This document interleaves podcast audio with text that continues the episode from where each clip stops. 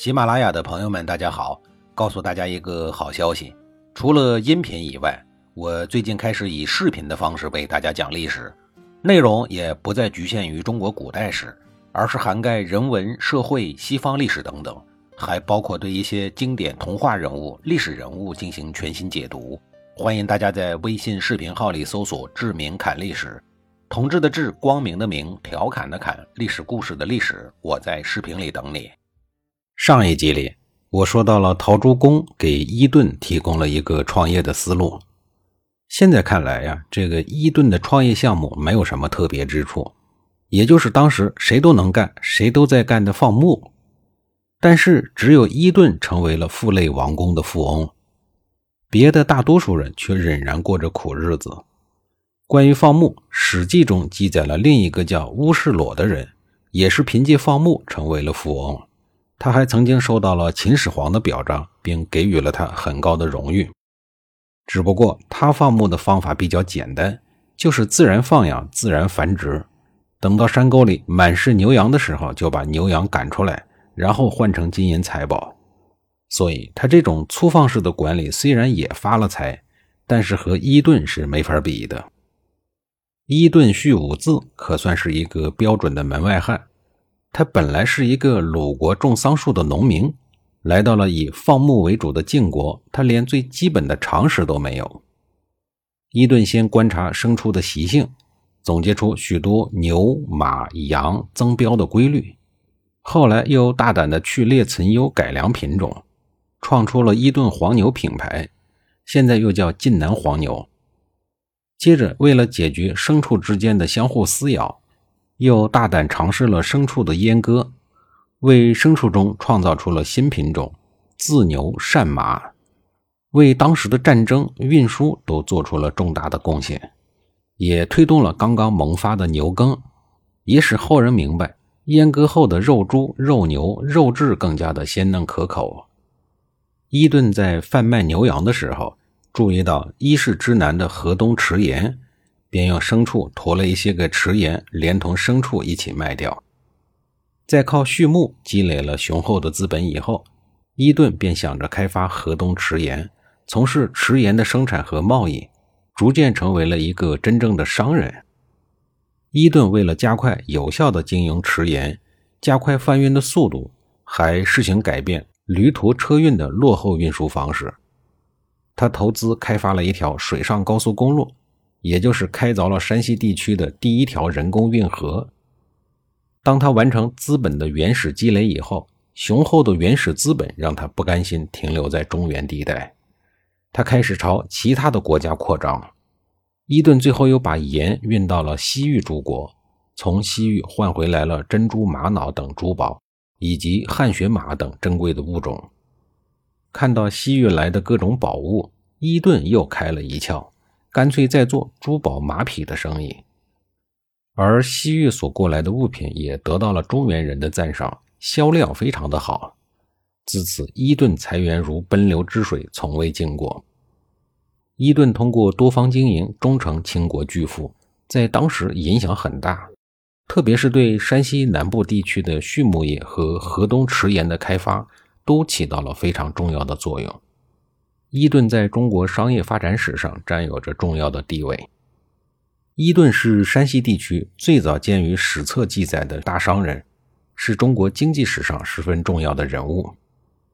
说完了伊顿，再说一个更厉害的角色，发迹于韩国的第三位，便是投资界的头号大咖吕不韦。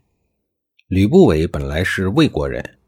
但是魏国的市场环境、经商环境远不如韩国那么开放活跃，于是吕不韦便来到韩国经商。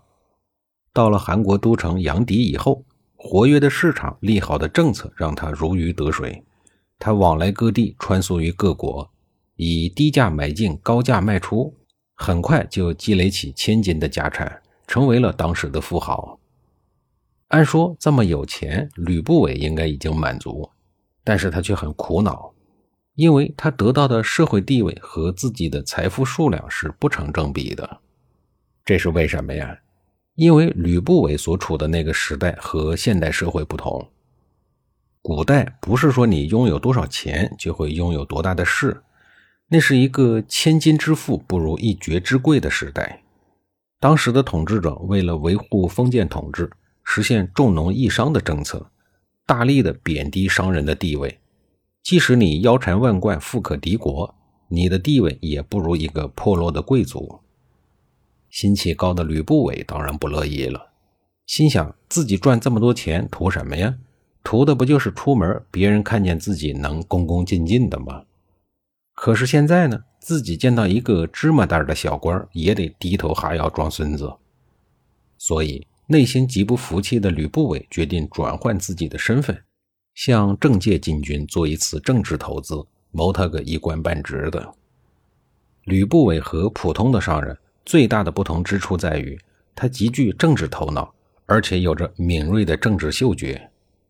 由于商务工作的关系，他经常要去各国的都城。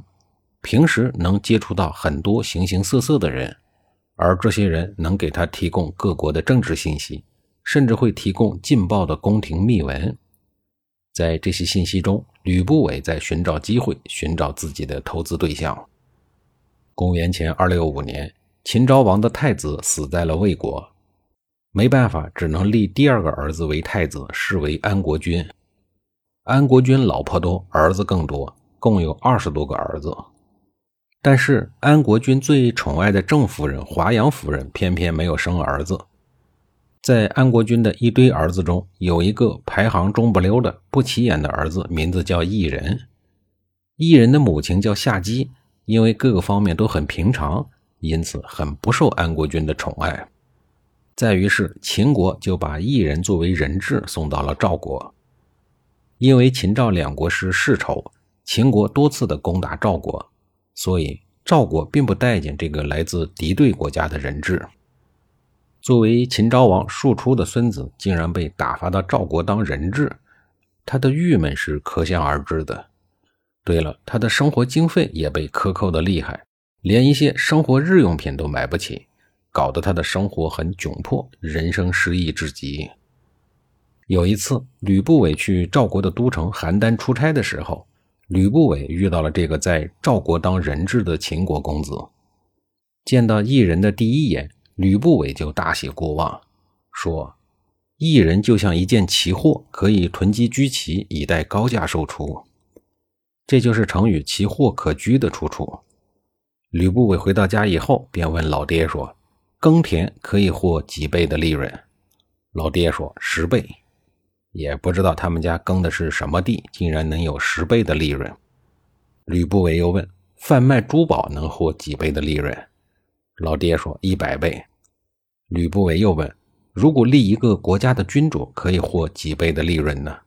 老爹说：“无数倍。”吕不韦说：“如今努力耕田劳作还不能做到丰衣足食，如果是拥军建国，则可以责备后世。我决定了，要干这一笔买卖。”下一集里，我详细给您说一说吕不韦为什么这么自信。